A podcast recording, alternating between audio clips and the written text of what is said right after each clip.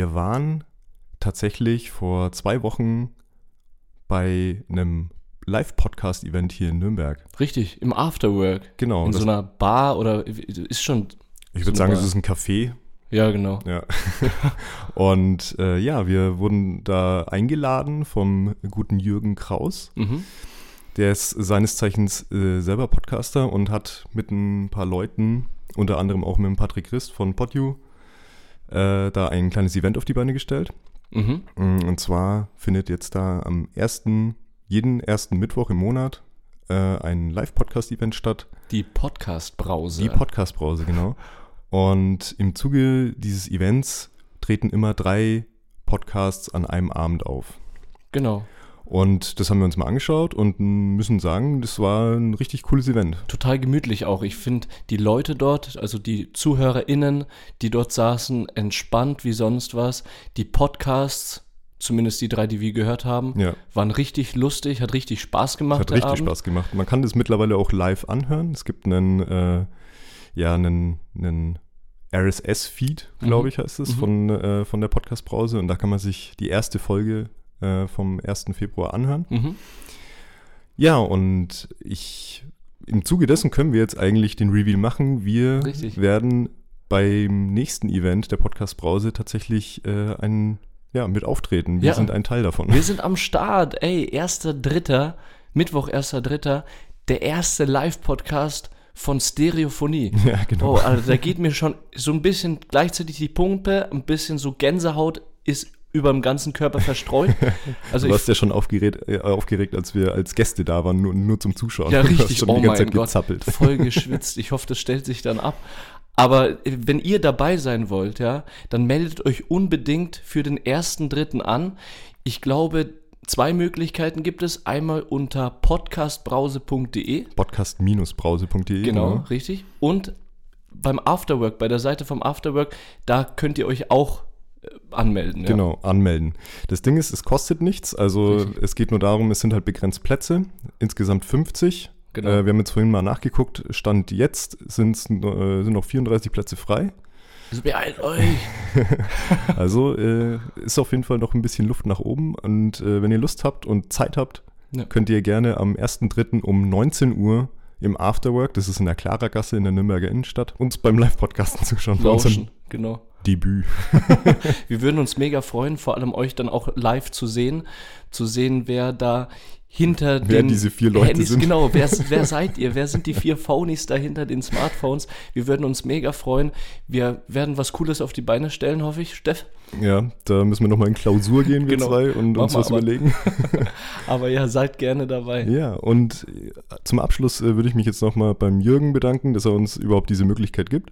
Absolut, dann beim Patrick Rist Und auch. beim Patrick auch, Weil genau. der hat uns nämlich vorgeschlagen. Ja, und beim Afterwork natürlich auch, dass die überhaupt auf die coole Idee gekommen sind, sowas zu machen. Genau, vielen, vielen Wir sind Dank. dafür. gespannt. Bis dann.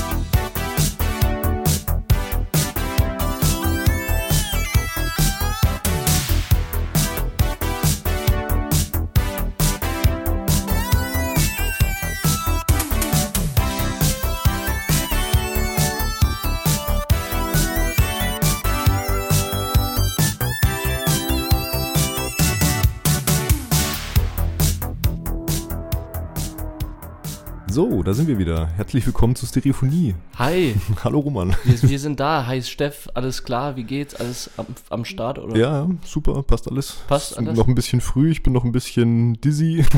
Ey, Sonntag einfach. ja, Sonntag ne? früh, aber es ist jetzt äh, mal wieder, äh, hat sich ein bisschen schwierig gestaltet, die Terminfindung. Absolut. Also irgendwie jetzt hat die letzte Zeit ist alles mega voll und viel zu tun irgendwie. Hm. Also, ich meine, ich, wenn ich mir Gedanken drüber mache, was ich alles so mache, kommt mir so auf Anhieb nichts, aber irgendwie habe ich auch irgendwie keine Zeit. Also Ja, man findet einfach nur statt, ne? Und das Ja. äh, braucht dann schon einfach Zeit. absolut, absolut. Ich, ich weiß nicht, wie es dir geht, aber wenn ich so nach draußen schaue und es, es war jetzt auch über Wochen hinweg einfach dunkel, Dunkel und saukalt. und saukalt und nass und sonstiges. Und da denke ich mir halt doch irgendwie, ich gehe in mich ein irgendwie, so wie so eine Rosine einfach.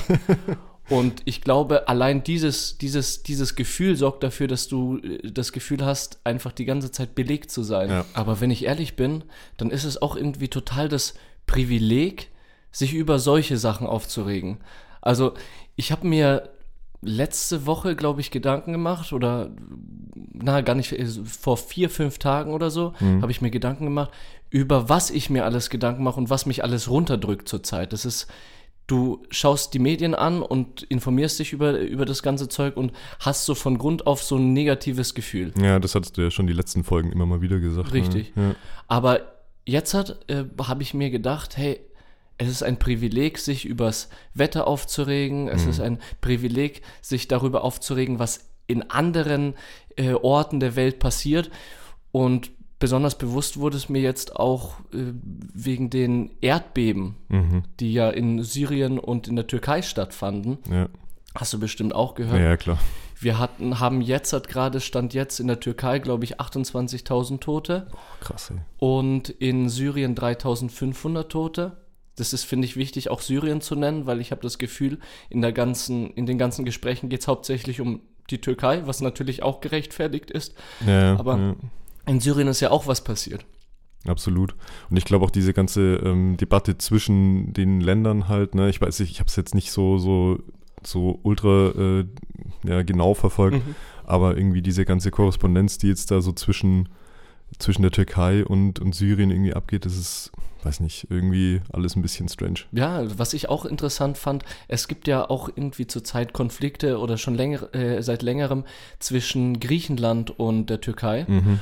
Und in, äh, die Folge von diesen Erdbeben war, dass Griechenland und die Türkei ein bisschen näher zusammengerückt ist. Ja, das habe ich auch gelesen, dass äh, auf jeden Fall Griechenland irgendwie seine Hilfe äh, zugesichert hat. Richtig. Obwohl sie, glaube ich, ähm, ja, irgendwie so alle Fronten eigentlich abgebrochen hatten und gar nicht mehr miteinander gesprochen haben. Ja, da geht es um territoriale äh, Begebenheiten, glaube ich. Kein Plan. Und was ich auch spannend fand, das war 1999. Da war auch ein Riesenerdbeben äh, in, diesem, in dieser Region oder Mhm. zwischen bei den Ländern. Und da haben, hat Griechenland und die Türkei haben sich auch gegenseitig unterstützt. Ja, das ist so eine Erdbebenfreundschaft irgendwie, ja. naja, ich glaube, das ist tatsächlich, ähm, also gehört das ja irgendwie zu, zu so einer Landverbindung oder Länderverbindung, vor allem in solchen Gebieten irgendwie dazu, dass die sich halt gegenseitig helfen. Also Mhm. ich glaube, da, da werden auch alle politischen Sachen erstmal beiseite geschoben und erstmal geguckt, okay, wir müssen jetzt schauen, dass die Länder wieder irgendwie zurechtkommen. Ne? Aber das finde ich spannend. So diese, diese Art des Menschen irgendwie. Ja, so schlimm das Ganze ist, ne? aber es hilft halt dann, wenn man dann kompromissbereiter ist, beziehungsweise Ja. sich dann halt auch einfach mal so, so seine Sachen so vom Tisch kehrt und sagt, okay, wir müssen jetzt einfach helfen. Und das ist absolut wichtig. Ja. Und dass trotz der ganzen Situation, wir sind alle durch etliche Begebenheiten, durch etliche Sachen, die gerade passieren, sind wir psychisch ein bisschen am Arsch. Hm.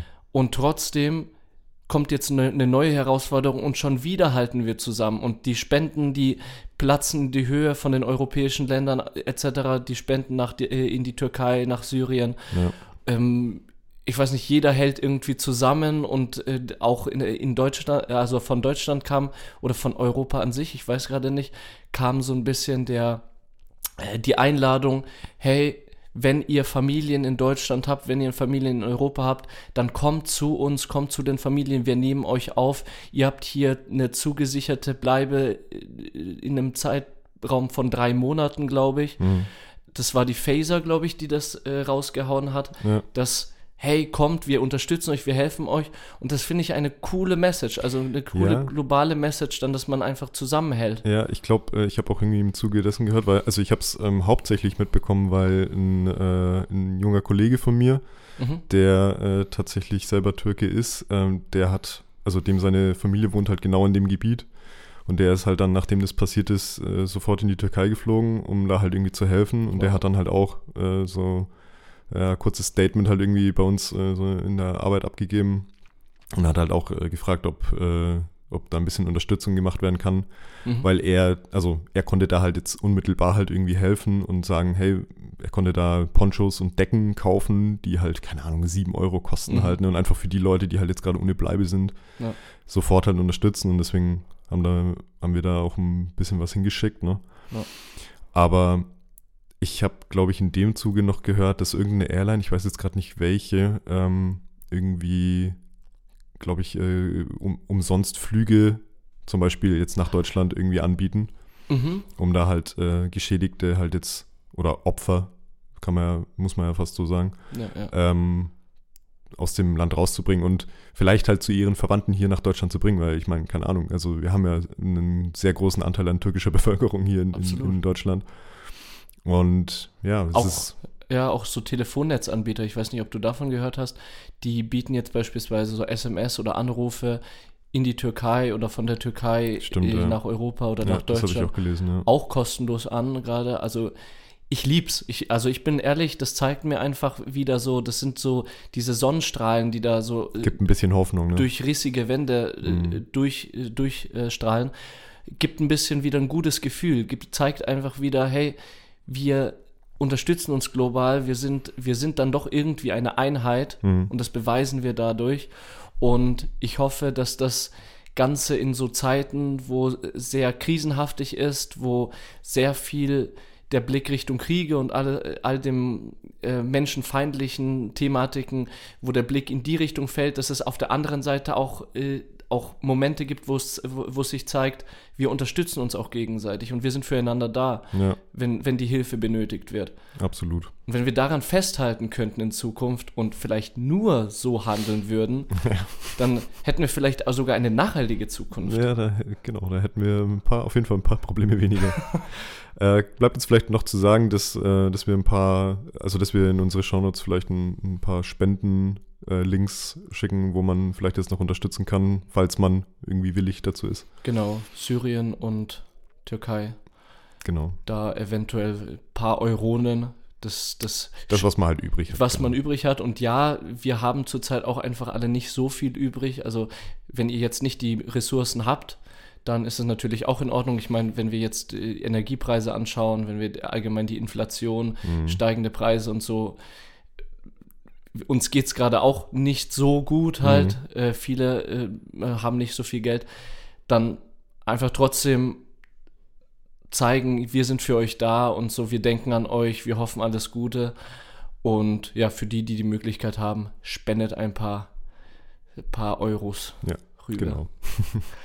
So, gefragt, wie es wie es so geht, haben wir schon, ne? Ja. Aber ein wichtiges Ding will ich über ein wichtiges Ding will ich heute unbedingt sprechen. Hm, ich glaube, ich weiß, über was Weißt du, über, weißt du schon über was, ja? Ja, wir haben ja gerade eben schon gesagt, so, äh, wir haben eigentlich nicht so viele Termine gehabt, aber trotzdem wussten wir nicht, wo die Zeit hin ist. Und äh, ich glaube, ich weiß ganz genau, wo die Zeit hin ist. Safe, ja. Ja, wir haben die Zeit einfach sehr, sehr viel vor unseren Spielekonsolen die letzten Tage verbracht. Und zwar äh, ist äh, Hogwarts Legacy rausgekommen. Ich glaube offiziell jetzt am Freitag Ja, mit, Ähm, also mit äh, Vorbesteller Deluxe-Variante, glaube ich, konnte man irgendwie drei Tage oder vier Tage vorher rein, ne? Ist es jetzt äh, für alle schon Ja, zugänglich? ja, seit Freitag. Es ist am Seit Freitag, Freitag. offiziell rausgekommen. Okay. Deswegen äh, top aktuell. also äh, ich weiß gar nicht, ich habe, glaube ich, damals diese Ankündigung gar nicht so krass verfolgt, als, als das Spiel angekündigt wurde. Mhm. Ähm, ich dachte mir halt, ja. Hat sich überrascht oder was? Was? Hogwarts Legacy, Vorbestellung? Nee, also die Vorbestellung, die habe ich tatsächlich erst vor einer Woche oder so gemacht. Also so kurz vor knapp, wo es noch ging. ja, ja, ja. Ähm, Aber noch vor mir halt auch. Also, Ja, stimmt. Aber das Ding ist, ähm, ich habe damals, als es angekündigt wurde, habe ich es äh, irgendwie nicht so auf dem Schirm gehabt, weil ich mir gedacht habe, ja, noch ein Harry Potter Spiel halt, weil die halt in der Vergangenheit leider nicht so gut waren. Also ist, da war halt ganz, ganz viel Scheiß dabei. Ich glaube, das erste Harry Potter Spiel, das war, ähm, ja, das war so ein, so ein, so ein Jump-and-Run-Rätsel-Hüpfer-Spiel vor, keine Ahnung, 20 Jahren, also kurz nachdem der Film rausgekommen ist. War so ein Computerspiel. echt? Das war ganz okay. Es gab ein Computerspiel, so ein Jump-and-Run Harry Potter-Spiel. Ja, ich glaube, Harry Potter und der Stein der Weisen, das kam damals auf äh, PlayStation 1 oder 2. Nee, PlayStation 2 müsste das äh, rausgekommen sein und halt auch irgendwie auf dem Computer. Und es war halt im Endeffekt ein Storyspiel zu dem ersten Film. Hast du das gezockt? Ich habe das gezockt damals. Ich habe es auch irgendwie so gut in Erinnerung gehabt. Ja, ja. Aber ich weiß auch, dass das ähm, super viel interpretiert hat. Also das war nicht so, so akkurat. Mhm. Es hat halt äh, irgendwie ist auf dieser, auf dieser Franchise-Welle halt so ein bisschen mitgeschwommen. Ja. Und danach sind die Spiele halt immer mehr zu irgendwelchen äh, Over-Shoulder Third-Person-Shootern geworden. Also die letzten Spiele zu den letzten Filmen, das war ja mehr einfach nur Zaubererballerei. Weißt du, mit welchem Harry Potter Spiel ich angefangen habe? Und das war sogar mein erstes PlayStation 2 Spiel. Okay, welches? Harry Potter und die Kammer des Schreckens. Mhm. Ey, das war sensationell. Die Grafik. Das kenne ich zum Beispiel gar nicht. Nicht? Nee, ich habe, wie gesagt, ich habe halt nur dieses erste Spiel und das hat dir gespielt. nicht getaugt? Hm. Das fand ich okay, aber es war jetzt auch nicht so mindblowing, dass ich gesagt habe, okay, und ich muss auch sagen, also ähm, eigentlich war ich ja vom Alter her genau die Zielgruppe für, für Harry Potter. Also ich war, glaube ich, als das erste Buch rauskam, lass mich da, ich weiß es jetzt nicht genau, 12 oder 13 gewesen sein. Also ich war wahrscheinlich genau die Zielgruppe, Ja, ja, ja. aber ich bin halt dann eben, was ja auch irgendwie so, das war ja der Sinn eigentlich von dieser ganzen Geschichte, dass man da so mitgewachsen ist halt, ne? Mhm. Aber irgendwann, ich glaube, ab dem vierten Teil oder so, fand ich es dann nicht mehr so cool. Okay. Also, beziehungsweise habe ich mich dann halt irgendwie für andere Sachen Und nicht mehr interessiert. der Vibe so. Genau, und bin halt einfach nicht mehr. Ich glaube, das letzte Buch habe ich tatsächlich auch erst viel, viel, viel später gelesen. Also, das, ich habe dann auch beim Lesen irgendwann aufgehört. Einfach. Ich habe dann einfach, glaube ich, das sechste Buch, war, glaube ich, der Halbblutprinz, glaube ich, das war das letzte, also das vorletzte, oder? Bücher gelesen. Ja.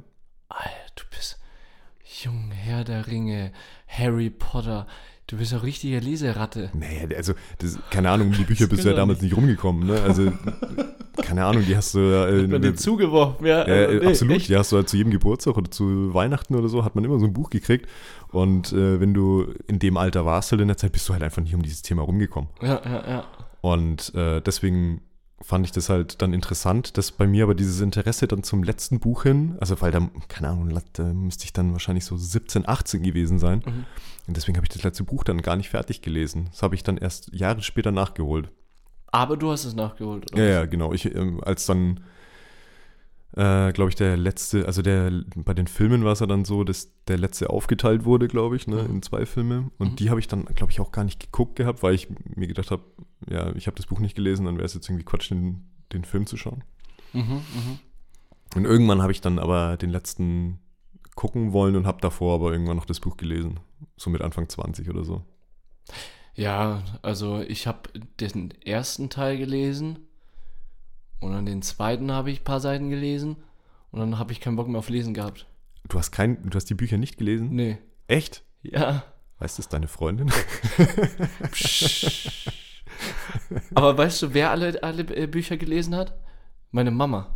ah ja. Meine Mama hat alle Bücher gelesen und zwar schon f- bevor sie die Filme angeschaut hatte. Größter Potterhead überhaupt. Krass, okay. Und äh, durch sie kam ich dann auch zu den Büchern, weil noch bevor irgendein Film war, lag schon das Buch da. Mhm. Und das finde ich spannend halt. Ja, ich glaube, also das ist nämlich, äh, glaube ich, ein, ein, äh, ein wichtiger Punkt, was ich gerade gemeint habe, dass ich da so raus, also klar, ich hätte es natürlich auch noch lesen können und cool finden können, da hätte mich ja, also wäre ich ja in, in bester Gesellschaft gewesen Mhm. mit allen anderen Leuten. Aber trotzdem war ich, glaube ich, halt in so einem Alter, wo ich das halt einfach nicht, also wo ich halt irgendwie so rausgewachsen bin und genau in so einem Alter war, wo ich es dann uncool fand, weißt du? Weil es kindisch ist oder was? Weiß ich nicht mehr genau, aber ich könnte mir vorstellen, dass Voldemort, dann der die alle Leute umbringt, so wie so ein Rasenmäher, Alter. Ja. Lass mich kurz meinen Punkt zu Ende führen. äh, ich glaube, dass ich in genau in so einem Alter war, wo ich halt dann eben das so als für mich uncool betitelt habe Mhm. und alle Leute, die jetzt um mich rum sind, die entweder älter oder jünger sind, also wie jetzt zum Beispiel, Beispiel deine Mama, Hm. die halt einfach schon erwachsen war und es trotzdem cool fand Ja, ja, ja, ja. und das dann da halt mitgelesen hat und der es halt einfach scheißegal ist, was andere Leute dann darüber denken, ob man es jetzt cool Ja, findet ja, oder nicht, natürlich. halt, ist ja egal. Ja. Aber der Unterschied war, dass ich halt damit so mitgewachsen bin Mhm. dass ich praktisch jedes Buch nacheinander so gelesen habe. Und bei Leuten, die zum Beispiel jünger sind, jetzt wie jetzt unsere Freundinnen, äh, jünger als ich, Mhm. äh, unsere Freundinnen sind ja beide ein bisschen jünger, deswegen, äh, die hatten halt dann zum Beispiel schon viel, viel mehr Bücher, die Mhm. da waren, Mhm. Mhm. als sie angefangen haben, die zu Natürlich. lesen. Oder haben halt schon viel jünger damit angefangen und sind halt genau in dem Alter fertig damit geworden. Weißt du, wie ich meine? Ja, ja, ja. Und ich glaube, das ist äh, ein Unterschied, weil die Leute, die jünger sind als ich, die, das sind viele einfach, die so Ultra-Potterheads sind, ne? Und bei Leuten, die älter sind als ich, äh, die haben es dann halt einfach auch äh, mitgenommen, halt, weil sie es zum Beispiel ihren Kindern halt irgendwie gezeigt haben in der Zeit. Oder, selber es cool fanden. Oder es selber ja. einfach cool fanden, genau. Ja. Und nicht so verbohrt waren wie ich und es dann irgendwann uncool fanden mussten. Ja, voll schade, ja, voll schade. Ich hatte bei Harry Potter keinen einzigen Moment, wo ich das uncool fand. Mhm. Weil Ja gut, aber du bist ja auch jünger Ja, richtig. Ja. Das ist halt dann der Vibe gewesen so. Äh, Harry Potter wurde gehypt. Was war so der erste Kinofilm, den du äh, Harry Potter mäßig angeschaut hast? ja, der erste. Echt jetzt? Ja, klar. Du hast noch den ersten im Kino geguckt. Ich glaube schon, ja. Wann kam der raus? Weiß ich jetzt nicht mehr auswendig. Also, Aber es muss ja auch in dem, äh, also als ich so 13, 14 war oder irgendwie so. Nee, Quatsch, ich war, ich weiß noch, dass äh, als ich das erste Buch gelesen habe, äh, habe ich, äh, glaube ich, gedacht, dass, oder, oder fand ich es irgendwie cool, dass die halt genauso alt waren wie ich. Also ich glaube, ich war entweder 10 oder 11 sogar. du hättest der Harry Potter sein können. Ich glaube, der war sogar ein Jahr älter als ich. Oh mein Gott, du hättest beim Cast mitmachen können. Wie geil ist das denn? Stell dir vor, du wärst, ja jetzt vielleicht nicht Harry Potter, aber vielleicht, wer würde zu dir passen? Äh, der äh, Bruder von, ja, der Bruder von Ron. Der, nee, der Vertrauen, der ist dann auch zu alt, ne? Nee. Ja, eben, keine Ahnung. Also, außerdem habe ich keine roten Haare. Äh, aber ja, ich weiß nicht, das ist, ich glaube, das ist das halt, äh, ich bin da so mitgewachsen und So ja, Vertrauensschüler, ich sehe dich so als Vertrauensschüler. jetzt mittlerweile vielleicht, ja. Früher nicht, oder was? Weiß ich nicht. da musst du meine Lehrer oder meine Mitschüler fragen. Ja. Mein erster Teil im Kino war der Feuerkelch. Okay, aber das ist ja schon äh, recht spät dann Ja wieder, gut, ne? ich war auch 13 oder 14. Also ja, ja, klar. Ja. Aber das war dann, glaube ich, auch der erste, ich glaube, nee, der Gefangene von Azkaban ist der, der so ein bisschen dann dunkler war. dunkler war und dann Ja, irgendwie so ein bisschen den Vibe geändert hat. Ja, ja, aber das war schon heavy. Der Feuerkelch im Kino, so die, der Part, ähm, wo die dann aus dem Labyrinth Mhm. äh, dann äh, apparieren Ja. äh, in dieses, äh, in, zu diesem Friedhof. Ja, ja, genau. Boah, ja. Ja, generell war das vom Thema Das her halt einfach heavy. viel, viel ernster halt, ne? dunkler, Auch äh, dadurch, dass da auch, glaube ich, das erste Mal wirklich jemand gestorben ist, dann auch. Ist Cedric Diggory der Erste gewesen, der Ich weiß gestorben nicht, ob es ist? der erste war, aber der, der erste von, von den Leuten, wo es wirklich tangiert hat halt, ne? Mhm, mhm. Und dann auch äh, dieses ganze Thema, das ist ja dann dieses ganze Teenager-Zeug halt, ne, mit den, dass sie sich das erste Mal irgendwie fürs andere Geschlecht alle interessieren und so. Ah, ja, ja. das ist ja richtig. davor überhaupt kein Thema. Ja, absolut. Und äh, deswegen ist es halt, glaube ich, mit dem Film speziell ins erwachsenere äh, Territorium gegangen. Ja. So, long story short, jetzt kam halt eben äh, dieses, also wurde jetzt dieses Spiel angekündigt und wie gesagt, ich habe es halt irgendwie so auf die lange Bank geschoben, weil ich es Mhm. eher uninteressant fand, weil generell eher so Franchise-Spiele meistens Crap sind. Mhm, mhm. Ähm, dann ist aber mit der Zeit so das Interesse daran gewachsen, weil die äh, Sachen, die halt dazu veröffentlicht wurden, gezeigt haben, okay, das könnte richtig cool werden. Es ging, es gab, gab dann so Trailer mit Open World und Mhm. dass man äh, mit dem Besen halt irgendwie krass rumfliegen kann, dass man auf dem von einem, Tierwesen. genau, auf so einem Greif äh, äh, fliegen kann. Ja, ja, ja. Und dann wurde es halt irgendwie immer interessanter und plötzlich haben alle gemerkt, hey, das könnte richtig cool werden. Ja. Ja, und äh, jetzt war es soweit, das Spiel ist rausgekommen. Ich glaube, Avalanche ist das Studio, was das rausgebracht Mhm. hat. Und ich muss sagen, ich, ähm, als ich, also ich fange jetzt einfach mal kurz an und äh, sag mein, meine, meine äh, ersten Gefühle zu dem. Ähm, oder nee, ganz anders. Fangen wir vielleicht nochmal kurz vorher an. Ich fand es interessant, dass sich ähm, im Zuge, jetzt auch mit, der ganzen Vorbestellerdebatte und Mhm. so, dass sich super viele Leute, die sonst mit Videospielen überhaupt nichts am Hut haben, sich plötzlich angefangen haben, dafür zu interessieren. Das Zum Beispiel unsere Freundinnen. unsere Freundinnen, ne? Also so richtig Zockerpaar geworden. an- also, Anne und Jojo haben sich, glaube ich, mehr auf das Spiel gefreut wie wir, ja. obwohl beide äh, selten äh, Bis mal gar mit, zocken. selten bis gar nicht mal Ja, ja. Videospiele spielen.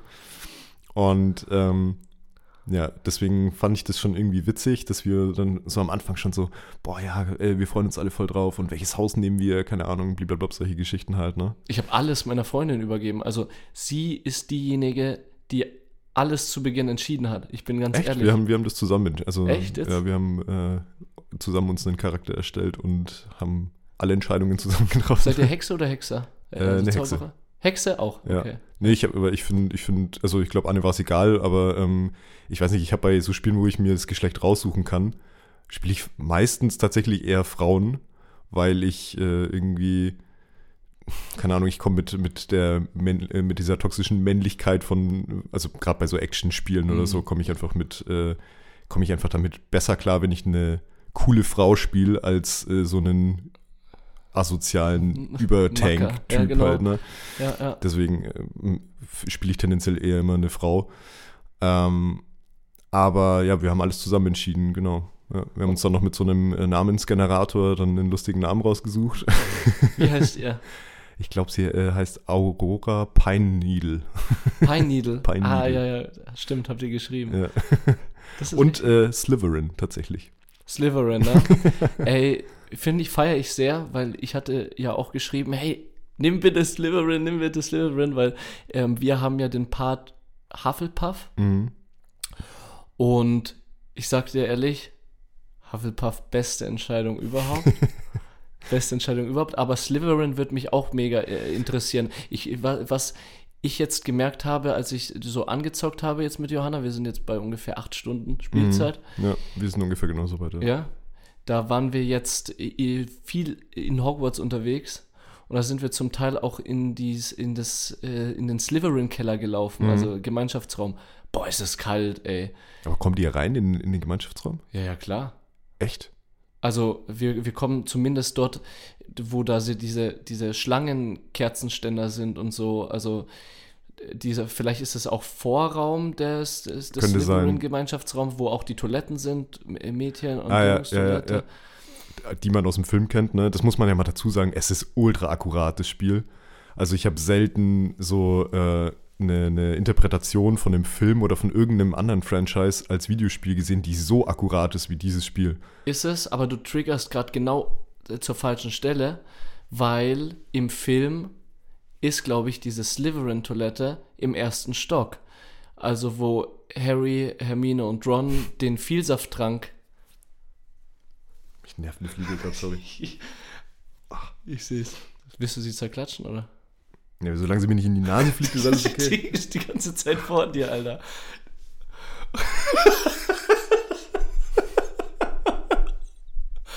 ist sie weg, oder? Don't know. Egal. Okay.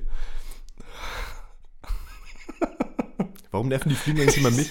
Ich weiß nicht. Hast du geduscht? Gestern Abend. Okay. Wo, vielleicht schneide ich das auch nicht raus, ich finde es lustig. Wo Harry, Hermine und Ron da diesen Vielsafttrank brauen. Ja, Und da ist ja auch diese Toilette mit dem Wasserhahn, mit, diesem, mit dieser Stange stimmt, drauf. die, da war ich auch schon mal drin, ja. äh, und diese Toilette führt dann auch zu der Kammer des Schreckens etc. So, und warum ich das jetzt bei dir angesprochen habe, weil du gesagt hast, hey, es ist super akkurat gemacht, aber diese Toilette war im ersten Stock und nicht im Keller im Film. Stimmt. Und das fand ich interessant. Aber so. ich fand, also, okay, kann sein, dass das vielleicht. Aber tatsächlich haben die doch von Anfang an auch im Buch immer gesagt, dass der Gemeinschaftsraum von den Slytherins unten im Kerker ist, oder? Äh, äh, Das will ich ja gar nicht sagen. Also ev- eventuell ist auch der Film einfach da vielleicht falsch. Weil Ja. ich weiß nicht, ob du dich noch erinnerst. Ich erinnere mich nur vage. Ich, äh, ich äh, argumentiere da gerade äh, ähm, auf Grundlage einer Aussage meiner Freundin, die, da äh, die dann gemeint hat, hä, diese Slytherin-Toilette, die ist doch im ersten Stock, was suchen wir im Keller? Ja, okay. Also, das ist aber dann schon Ultra-Nerd-Wissen halt, ne? Also, ja was ich halt cool finde, ist, also, um meinen Punkt abzuschließen, Ja, ja. was ich halt cool finde, dass zum Beispiel diese Toilette halt eins zu eins genauso aussieht wie im Film. Mhm, mhm, Und nicht nur diese Toilette, sondern einfach generell alles. mhm. Ähm, weil in den Filmen checkst du diese Bezüge von, ähm, von, von diesen ganzen einzelnen Setpieces halt, ne? Die große Halle, diesen Vorplatz von der, vom Schloss Mhm. oder das, das, ähm, das Gartenhaus, Ja, ja, ja. Hagrids Hütte und so ein Scheiß halt. Das das alles so, das sind ja alles so Setpieces, die, wo man aber als Film oder als Guckender von dem Film ja nicht kapiert, in welchem Zusammenhang die stehen eigentlich Mhm, oder wie mhm. die zueinander stehen.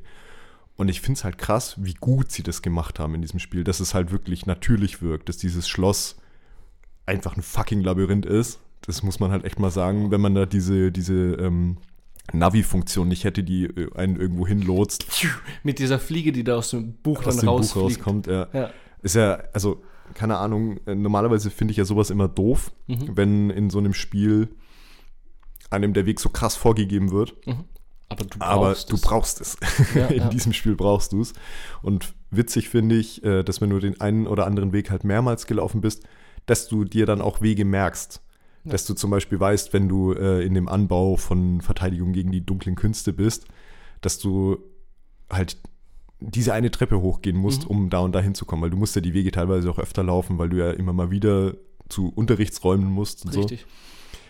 Und das finde ich dann also schon cool, dass, es, es, dass sich dann auch irgendwann so ein, so, ein, so ein Verständnis für dieses Gebäude einfach oder für dieses Schloss einfach generell irgendwie einstellt. Das ja, finde ich mega. Und, und diese Minispiele, die da auch gespreadet sind im ganzen Schloss, finde ich auch super cool. Diese Entdeckungssachen. die? Entdeckungssachen und Mhm. die spielen halt diesem sich mit Hogwarts äh, irgendwie auseinanderzusetzen und sich einzuprägen, äh, spielen dir das, äh, spielt dir das in die Karten. Mhm. Weil du da hast beispielsweise diese Mottenspiegel und ja, genau. da Ja. siehst du halt, was los ist und gibt super viele Rätsel. An jeder Ecke gibt es irgendwie mindestens irgendein Ding zum Einsammeln Ja. oder zum Untersuchen. Diese Rätsel mit diesen Zahlendingern, also Aha, mit diesen aha. Zahlenschlössern. wisst ihr jetzt, wie halt. es funktioniert? Weil ich glaube war so mittlerweile. mit ja, die erste Aussage von Steffen, ah, wie funktioniert denn das mit diesen, Za- mit diesen begriffen. Zahlenrätsel? Ich auch nicht. Ich habe dann, ich, gestern habe ich das, gestern Abend, als wir, äh, wir haben fünf Stunden gezockt, geil.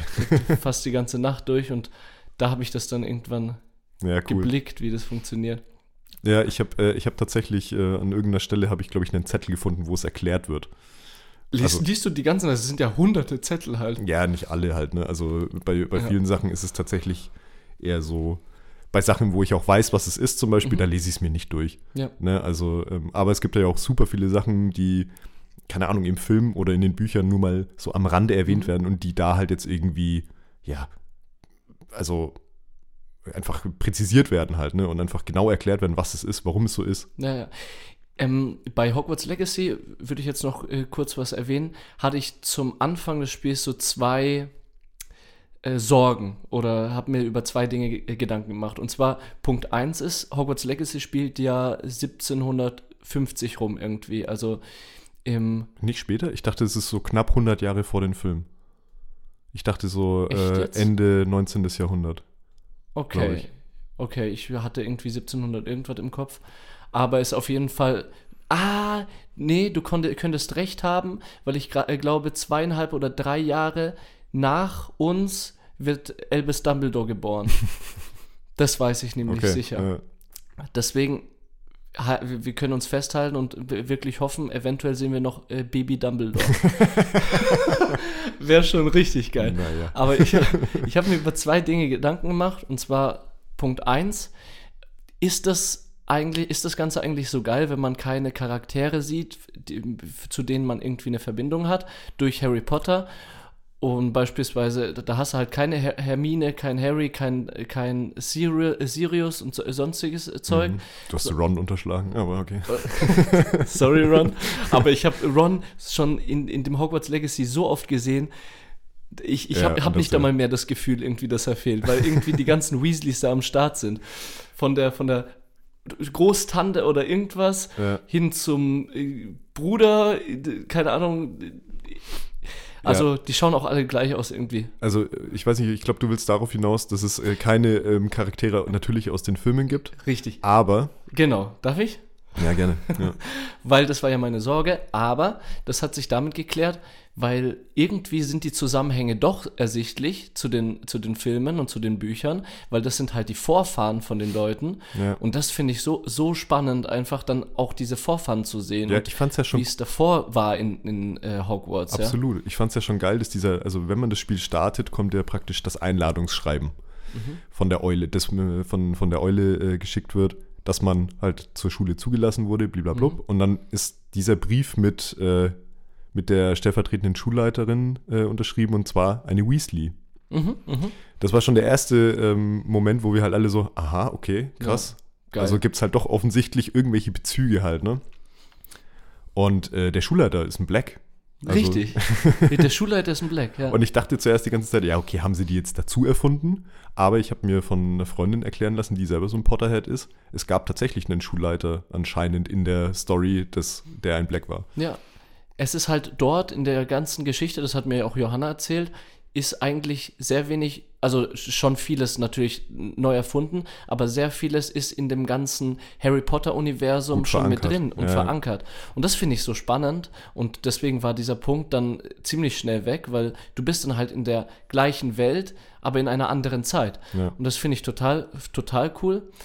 Punkt zwei, wo ich ein bisschen Sorge hatte von, und vielleicht haben auch Leute, die nicht so viel mit Zocken am, äh, äh, am Hut haben, vielleicht ist das auch so eine Blockade, dieses Spiel zu kaufen, weil als ich so in Gameplays die Kämpfe angeschaut habe, dachte ich mir erstmal, oh mein Gott, wie soll ich das hinkriegen? Weil du ja mit ähm, Wingardium Leviosa hoch, dann mit so einem äh, Accio-Zauber zu dir und dann machst du den normalen Basiszauber. Ja. Und ich war total überfordert, als ich es gesehen habe. Das Kampfsystem ist sehr kompliziert, ja, muss man dazu sagen. Also dafür, dass sie eigentlich damit rechnen mussten, dass jetzt Leute, zum Beispiel wie unsere Freundinnen, äh, mit so einem Spiel jetzt dann praktisch da herangeführt werden, finde ich das, ähm, das Kampfsystem doch sehr kompliziert. Findest du trotzdem äh, nach, äh, also als ich es gesehen habe, dachte ich, es wäre kompliziert, aber so in der Ausführung fand ich das dann in Ordnung. Aber Ja. vielleicht, weil wir eingesessene Zocker, Zocker sind. Genau, also ich weiß, Okay. dass Anne zum Beispiel mit den Kämpfen halt ultra Probleme hatte, weil sie halt ähm, einfach dieses, ja, die, allein dieser Abwehrmechanismus, der so ein, so, ein, so ein Parry ist, ne? Also wo du halt im richtigen Zeit, zum richtigen Zeitpunkt halt diese Abwehrtaste drücken musst. Mhm. Das hat mich halt dann fast schon an so Sachen wie Dark Souls erinnert halt, ne? Also wo du so Parry-Moves machen musst, um Ja, ja, halt ja. irgendwie äh, den Schaden abzuwenden oder sowas. Klar, dann halt eben dieser Basiszauber, der im Endeffekt ähm, ja, wie, wie, in, wie in einem Shooter halt einfach dann eine, eine schnelle Form Mhm. des Zauberns ist. Ja, und dann halt, äh, wie du gerade gesagt hast, diese Anheben und Heranziehen Zauber als, äh, als ja verschiedene Angriffe halt eben benutzt. Ja, ja. Und ich finde es schon, also ich finde es schon im Vergleich, finde ich das schon recht kompliziert, ja. Ja, anspruchsvoll auf jeden Fall, aber ich habe es mir komplizierter vorgestellt. Also Das nachdem ich ja. da drei so Duelle gemacht habe, bei diesem Fritze, so diese Hobby-Duelle, Ja, habe ich das Spiel verstanden und dann ging es halt ratzefatz. Ja. Was ich auch cool finde, ist, dass diese Rätsel beispielsweise doch in irgendeiner Art und Weise nicht so schwer gestaltet sind. Also ich finde, die haben natürlich, du, äh, ist schon ein bisschen anspruchsvoll, ansonsten wäre der Reiz ja nicht da, aber nicht so anspruchsvoll, als dass du daran verzweifelst. Und das finde ich ziemlich cool. Also es ist so, das, das genaue Lot ist da irgendwie gesetzt zwischen anspruchsvoll, äh, äh, anspruchsvoll und machbar. ja, hast du recht, ja. Das ist mir, mir jetzt auch äh, aufgefallen. Ich bin gerade in einer Sequenz, da geht es um, ich spoilere nicht zu viel, aber Erkunden von so einer Rätselhöhle. Mhm. Und als erstes dachte ich, wow, das, ich hoffe, dass die das nicht übertreiben. So von wegen, weil ich, ich hasse es, wenn ich dann ewig an so einem Rätsel hock, dann habe ich auch keinen Bock mehr zu zocken. Mhm. Aber das war dann so ein bisschen Nachdenken und dann hat es funktioniert und ich war total beflügelt davon, dass es dann so, so flott gegangen ist, das Ganze. Ja, ja. Das Spiel ist eh schon so groß, finde ich, ja. Ja. Ja, ich bin echt mal gespannt, wie, wie lange es an sich dauert. Also ich habe mal, glaube ich, was von 40, 50 Stunden gehört. Mhm. Könnte mir aber vorstellen, dass wenn man halt einfach jede, äh, jede Ecke von dem Schloss einfach erkundet, dass es einfach wesentlich länger dauert. Mm, Alter, ich glaube, wir sind jetzt bei 2% oder so insgesamt und haben jetzt 8 Stunden gezockt. ja, gut, dann kannst du es hochrechnen, ne? Ach du Scheiße. Nee, aber ähm, weil du jetzt gerade irgendwie diese, diese Sorgenpunkte angesprochen hattest, ähm, vielleicht sollte, also wenn man über dieses Spiel redet, sollte Mhm. man auf jeden Fall auch über diese ganze Debatte reden, die drumherum stattfindet. Ja, Hogwarts Legacy boykottieren oder nicht, ne? Ja, genau, es gab halt eben diesen Aufruf. Ähm, kurz zum Hintergrund, die Autorin von Harry Potter, äh, Joanne K. Rowling, Mhm. hat sich, äh, hat angefangen vor ein paar Jahren, äh, sich immer mal wieder transfeindlich zu äh, äußern. Ja, also richtig. vor allem über Twitter habe ich das, glaube ich, so mitgekriegt. Ja, trans, transphob, ja. Und ähm, im Zuge dessen rufen halt jetzt irgendwelche Social Justice Warrior in, im Internet halt dazu auf, dass man dieses Spiel boykottieren soll, weil die gute Frau ja äh, Tantiemen daran hat und halt an Mhm. ihren Rechten von Harry Potter halt da eben Millionen mitverdient. scheffelt, ja, und wieder reicher wird. Ist richtig, ja. Mm, Das Ding ist, ähm, es geht halt jetzt im, also diese ganze Debatte hat sich jetzt so ein bisschen verselbstständigt, habe ich auch das Gefühl. Also vor allem ja einmal dieses Transfeindliche Mhm. von, von der Frau Rowling und dann äh, eben auch das, was innerhalb der Harry Potter-Geschichte, was mir nie so richtig bewusst war, dass da halt tatsächlich so, so ein paar Sachen auch verankert sind, die naja, wenn man wenn man es ähm, mal genau drüber nachdenkt, zumindest eine Au Augenbraue hochziehen lassen halt. Ne? Also diese ganze Darstellung der Hauselfen zum Beispiel, das ist ja irgendwie Thema Sklaverei. voll. Ja. Und die Kobolde als äh, Bankiers dieser Zaubererwelt halt eben Hast du noch Antisemitismus mit drin? Ja, genau. Und ja, und jetzt ähm, kurz zu, um, um die Story von Hogwarts Legacy einmal zu umreißen. Man schlägt halt einen Koboldaufstand nieder.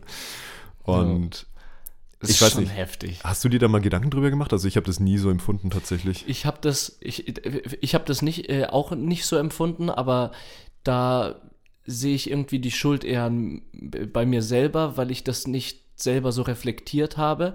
Ich fand es nämlich bereichernd, dass ich diese Beiträge gelesen habe, Jetzt die so im mich, Nachhinein die im Nachhinein, die mich aufgeklärt haben über das Ja. Ganze, weil da, also äh, zu, zum Verständnis, es geht bei Hogwarts Legacy äh, an sich darum, einen Koboldenaufstand zu stoppen, Hm. weil die Kobolde, die sind eine Schicht in der Zauberergesellschaft, die stehen unter den Zauberern und arbeiten sozusagen für die Zauberer und werden von den Zauberern unterdrückt. Und diese Kobolde, die entscheiden sich dann dafür, aus dieser Unterdrückung äh, ra- rauszukommen und ähm, fangen dann einen Aufstand an.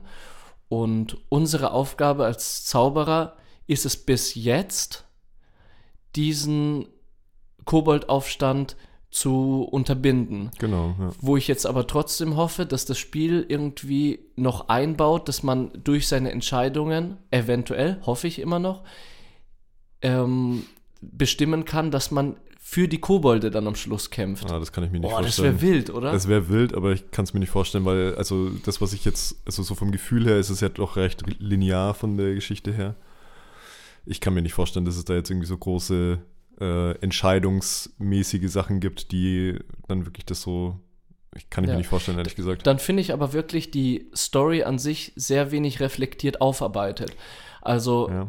spannend ist sie auf jeden Fall. Ich, ich finde die Story schon sehr interessant, aber wenn du das mal reflektierst und das mal diese Zusammenhänge siehst und erkennst, Mhm. du hast ja auch diese, äh, diese Kobolde, da haben auch ganz viele diesen Zusammenhang zwischen ähm, Karikaturen von Juden auch gesehen, Ja. mit der spitzen Nase. So, wurde, so wurden früher auch Juden dargestellt, Stimmt, auch ja. in diesen Finanzbranchen tätig, diese Kobolde. Mhm. Also du hast auch so antisemitische Vibes dort. Ja, es sind schon so Muster drin, die einen, äh, ja, wie gesagt, zumindest äh, mal die Augenbraue hochziehen lassen. Genau, und auch zum Nachdenken anregen, ja. Aber weil du das gerade gesagt hast, so, als- natürlich ist uns das nicht aufgefallen. Wir waren ja Kinder, als wir das damals gelesen haben. halt, Ja, ne? ja. Also natürlich checkst du das nicht, aber umso besser, dass man es halt jetzt reflektiert. Richtig. Und aber jetzt kommen wir kurz äh, zu, dem, zu der Ein- Eingangsfrage zurück. Mhm. Sollte man es jetzt boykottieren oder nicht? genau, das ist das eine. Ähm, ich würde jetzt aber, bevor wir beantworten, noch die, das zweite Fass noch öffnen mit den transphoben Aussagen von der J.K. Rowling. Mhm. Ja, das kann man auch noch. Ja. Das fand ich nämlich auch sehr spannend, weil, also J.K. Rowling ist ja die Autorin von der, der äh, Zaubererwelt, also die hat, die ist die Schöpferin des Ganzen. Sie hat nicht essentiell da mitgewirkt in diesem Spiel, aber sie ist natürlich als ähm, Besitzerin der Idee Ja, die, sie hat halt die Rechte an dem hat, sie, Franchise. hat ja. sie die Rechte am Franchise Franchise und kassiert halt Geld für die, für die Einnahmen des Spiels Teile. So, und J.K. Rowling an sich ähm, wird berechtigterweise auch, äh, ich weiß nicht, ob das so Cancel Culture mäßig ist oder ob das eher Hate ist, also geht ja m- miteinander einher, aber berechtigterweise, weil sie nämlich vor ein paar Jahren transphobe Aussagen getätigt hat und äh, ich weiß nicht, ob du das, äh, ob du das mi- mitbekommen hast, aber sie hat da einmal so einen Post, so hat das Ganze angefangen, einen Post von äh, irgendeiner transphoben Einstellung geliked. Dann äh, gab es so Aufstände von den Fans, dann hat sie das erstmal zurückgezogen, hat gemeint, hey, das war versehentlich. Und dann hat sie sich aber dazu entschlossen, über Jahre hinweg ihre strikte Einstellung zu teilen und von wegen, dass sie es gar nicht versteht. Das sind Männer in Frauenklamotten und da braucht es einfach diese Trennung und sie, sie, sie ähm, nutzt ihre Reichweite und ihr Geld dafür, um sozusagen gegen Trans, äh, Transgender-Menschen aufzuhetzen. Und das finde ich total schlimm und das finde ich auch äh, eine Sache, die sollte man boykottieren und da sollte man auch äh, reflektiv damit umgehen. äh, und diesen Menschen für diese Sachen auch Naja, verurteilen. ga- Ganz kurz, da muss ich reingrätschen, weil äh, reflektieren und boykottieren sind zwei unterschiedliche Sachen. Boykottieren würde bedeuten, dass man nichts, was mit Harry Potter zu tun hat, noch konsumiert. Gar nichts. Das würde ein Boykott bedeuten. Richtig. Ich finde, aber um, um da kurz anzuschließen, ich finde es zum Beispiel ähm, halt wichtig, also ich meine, da sind wir wieder bei dieser grundsätzlichen Debatte, ne? Kunst, äh, Kunst und Künstler trennen. Also ist es halt wirklich Mhm. also, ähm, wenn man, egal ob man jetzt diese, diese Standpunkte von ihr vertritt oder nicht, und man hoffentlich sie nicht vertritt, ähm, ist es, also ist es, darf man trotzdem dieses Franchise genießen. Egal in welcher Form. Ob das jetzt dieses Videospiel oder die Filme oder sonst was ist. Ja, ja. Und das ist halt irgendwie eine Frage, die ich ein bisschen komplizierter finde halt. Ne? Also klar könnte man jetzt sagen, mh, ja, die, diese Frau sollte ein, äh, einfach kein Geld äh, dafür bekommen und man boykottiert es. Ist ja völlig ähm, legitim, wenn man diese Entscheidung für sich selber trifft. Was ich nervig finde, ist, wenn dann plötzlich halt, ich habe vorhin ein neues Wort gelernt oder ein, eine neue Floskel gelernt, der moralische Imperativ, finde ich einen sehr guten äh, Begriff Voll. dass ähm, man praktisch, wenn man für sich eine Entscheidung getroffen hat und die dann jemandem aufdrängen will, zum Beispiel, ich spiele das nicht, du musst das jetzt, du darfst es jetzt auch nicht spielen, weil sonst bist du ein, schlecht, Transopho äh, genau, ein schlechter ja. Mensch, weil du das Genau. halt eben, oder weil es dir zumindest egal ist. Ja, richtig. Deswegen, also ich bin der Meinung, dass man, egal, ja, das ist halt wieder so eine Sache, ne? ähm, Das ist halt jetzt gerade irgendwie so im Fokus mit ihr. Mhm, mhm. Und ähm, sollte man jetzt deswegen auch zum Beispiel die Entwickler von diesem Spiel halt eben da, äh, damit angreifen, indem man dieses Spiel boykottiert? Das ist ja der nächste Punkt. Die haben sich ja da Jahre hingesetzt und haben dieses Spiel dann auch entworfen und äh, sind zum, äh, die sind ja gar nicht in dieser ähm, Transgender-Debatte mit Teil. Nee, ganz Und im Gegenteil genau. sogar. Ich finde sogar, dass es halt eben im Spiel werden ja, also zumindest in dem, zu dem Zeitpunkt, wo ich jetzt gerade bin, also oder wir, Mhm. wir sind jetzt auch ungefähr zehn Stunden drin und mir sind halt jetzt schon zwei ähm, Charaktere aufgefallen. Also eine, die offen homosexuell ist Mhm, mhm. und eine, die offen eine Transfrau ist. Und das finde ich, und das wird total kommentarlos einfach eingestreut. Das ist Richtig. äh, nicht, dass es irgendwie ein Ding ist. Also das haben sie auch nicht so, so mit der, mit der, äh, also sich wirklich ganz dick auf die Fahne geschrieben, sondern haben das einfach beiläufig eingestreut, was ja voll gut ist, dass das so passiert. Richtig. Und du hast ja auch die Möglichkeit bei der Charaktereinstellung, also ganz zu Beginn des Spiels, genau. Ja. auch eine Transgender-Person zu erstellen. Das funktioniert dann, indem du halt dein, eine Frau erstellst oder beziehungsweise Frau eventuell auch mit äh, Eine einem männlichen Gesicht Person, oder ja. äh, männlicheren Gesicht etc. Und dann diesem, äh, dieser Frau dann eine männliche Stimme gibst. Genau. Also da sind alle Wege offen. Und du kannst einstellen, ähm, wie praktisch äh, der Charakter, den du erstellt hast, von den anderen Leuten gelesen wird. Also du kannst am Anfang sagen, ähm, okay, ich habe jetzt zum Beispiel eine, eine, eine Frau erstellt, aber ich möchte als, als Mann erkannt werden. Genau. Das gibt's auch. Ja, Also ja. äh, ich erinnere mich, da war, mh, als vor zwei Jahren Cyberpunk rauskam, war diese Debatte auch da, Mhm. weil das da auch ging. Mhm. Mm, Und In welche Richtung ging die De Debatte, wenn ich ja, fragen darf? also, also einfach, wurde einfach nur, dass es halt festgestellt wurde, dass, dass äh, wir dass, Fortschritte machen. dass wir da, ja, ich weiß nicht genau, wie die Debatte damals ausgegangen ist, aber Mhm. Deswegen finde ich, kann man dem Spiel tatsächlich halt eben nicht diese, diese gleichen Vorwürfe machen, wie man sie jetzt einer Frau Rowling macht. Richtig. Da kommt mir auch gerade noch ein Punkt, weil du das jetzt mit Cyberpunk angesprochen hast und dass das dann auch eine Debatte wurde und auch diskutiert worden ist. Ich finde das auch total wertvoll, dass wir jetzt auch so ein Spiel wie Hogwarts Legacy haben, mit dem Hintergrund von äh, den Aussagen von der J.K. Rowling, mit äh, d- der Autorin, weil jetzt diese, diese Debatten wieder anfangen und dieses Thema wieder in den Vordergrund kommt. Ja. Und äh, wir haben jetzt ganz viel Austausch wieder äh, zum Thema Transgender. Es ist also wieder im Vordergrund und es wird wieder bemerkt und gesehen und auch gesehen, dass da noch viel Nachholbedarf ist, um eine gleichberechtigte Gesellschaft hinzubekommen. Absolut. Und ich liebe es, wenn ich da dann äh, so Beiträge lese, wo dann am Schluss noch steht, ähm, ihr könnt euch selber entscheiden, ob ihr dieses Spiel spielt oder nicht. Ganz wichtig ist, wenn ihr spielt, ist es, es euch überlassen. Hauptsache, Hauptsache, ihr habt dann das Bewusstsein dafür, was, äh, was geht und was nicht und argumentiert dieses pro Transgender auch nach außen hin. Genau. Und das war, und äh, dann wurden da auch so Spendelinks zu äh, Organisationen äh, geführt, die so Transgender-Bewegungen unterstützen in Mhm. ihrer Entfaltung und in ihrer ähm, freien Meinungsäußerung. Und das finde ich total wichtig, dass wir da, durch das Spiel wieder die Möglichkeit haben, diese Bewegung zu pushen und wieder zu mehr Gleichberechtigung und Freiheit zu führen. Ja, absolut. Also, wie gesagt, ich finde auch, ähm, man kann dieses Spiel auf jeden Fall spielen Mhm. und man muss sich dabei auch nicht schlecht fühlen. Ja. Man sollte halt sich zumindest vielleicht mal mit dieser Debatte, Debatte kurz beschäftigen und ähm, ja, und, die, und man sollte halt nur, weil man für sich selber eine Entscheidung getroffen hat, dann nicht äh, andere verteufeln, nur weil sie es nicht machen. Absolut. Also ich finde, klar kann man, kann man dieses ganze Ding genießen. Man sollte halt bloß mit offenen Augen durch die Welt gehen. Richtig.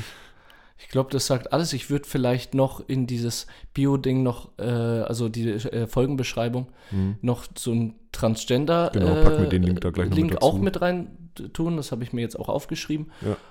Und dann denke ich, äh, viel Spaß beim Spielen. Also wir beide werden wahrscheinlich eh noch weiter versinken. Ich weiß auf jeden Fall, was ich jetzt mache, wenn ich jetzt dann nach Hause gehe. Ah, ich habe Sonntagnachmittag. Genau, ich habe äh, heute Nachmittag noch nicht Zeit, aber heute Abend, ey, wird wieder richtig Stecher mitten rein in die Zaubererwelt. Ja, sehr gut. So, mach mal Playlist oder was? ja. Hast du schon ein Lied parat? Also ich habe ein Lied so ein, parat. irgendwie so ein magisches oder eher so? Äh, Thema nee, Verfehlung. äh, Thema Verfehlung. also ich fange jetzt einfach an. Ne? Und zwar ähm, habe ich mir ähm, Please Set Me on Fire von Enter Shikari rausgesucht. Ja, das passt ja auch zu einem äh, Zauberspruch. Ja, die, dieser Feuerzauber halt. Ne? nee, auf jeden Fall äh, ist das ein, eine neue Single-Auskopplung von Enter Shikari. Ist eine Band, die ich schon ewig lang höre. Mhm. Und ähm, die haben jetzt in den letzten Jahren immer mal wieder äh, so kleinere Alben und, und äh, kleinere Singles rausgebracht, die ich alle so, naja, nur so mittelgut fand. Mhm. Und jetzt haben die mal wieder einen richtigen Brecher rausgehauen. Und äh, das ist so ein Lied. Kennst du das, wenn du so ein neues Lied hörst und dass du dann erstmal ein bisschen hören musst, bis du drin bist? Ja, Aber dann hörst du es wirklich so in Dauerschleife. weil es dann richtig kickt. Weil es dann richtig kickt. Und Ja. das ist jetzt wirklich mit diesem Lied passiert. Ich habe das wirklich so mal einen, äh, eine Strecke zu mir in die Arbeit zu Fuß, halbe Stunde lang, wirklich in Dauerschleife gehört, weil ich so gut finde, das Lied einfach. Und ja, deswegen kommt es jetzt auch auf die Playlist. Please Set Me on Fire von Enter Shikari. Kenne ich nicht, aber werde ich gerne reinhören. Ja, ich weiß nicht, ob es dir so taugt tatsächlich. es ist ein bisschen, es ist ein bisschen härter. Bisschen härter. Ja, also es ist so, also keine Ahnung, ich tue mich mit Genres in Musik immer ein bisschen schwierig. Aber ähm, ja, es ist Elektrocore, würde ich sagen. Elektrocore. Okay. Ja. nice. Dein Lied kommt in der nächsten Folge dann, ne? Ach so, stimmt, wir machen jedes Mal nur eins. Genau, ja. Gut. Gut, dass ich das jetzt noch ein. Äh, Gut, wichtig, wichtig. Sonst hätte ich jetzt hätte ich was rausgehauen jetzt. ja, okay, dann nächste Folge ist der Roman dran. Genau. Abonniert uns gerne auf dem Podcatcher eurer Wahl, gibt uns ein paar Likes auf Instagram und so. Ja, und kommentiert, äh, kommentiert, Kommentiert. kommentiert bitte fleißig auf Instagram.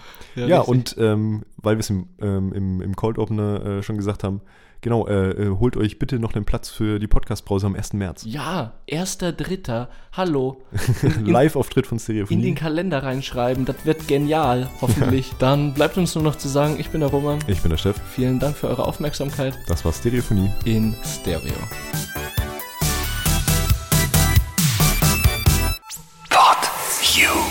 Stereophonie ist ein PodU Original Podcast. Idee und Moderation Roman Augustin und Steffen Balmberger. Produktion Roman Augustin und Steffen Balmberger zusammen mit dem Funkhaus Nürnberg. Gesamtleitung PodU Patrick Rist. Alle PodU Podcasts findest du auf podu.de und in der PodU App.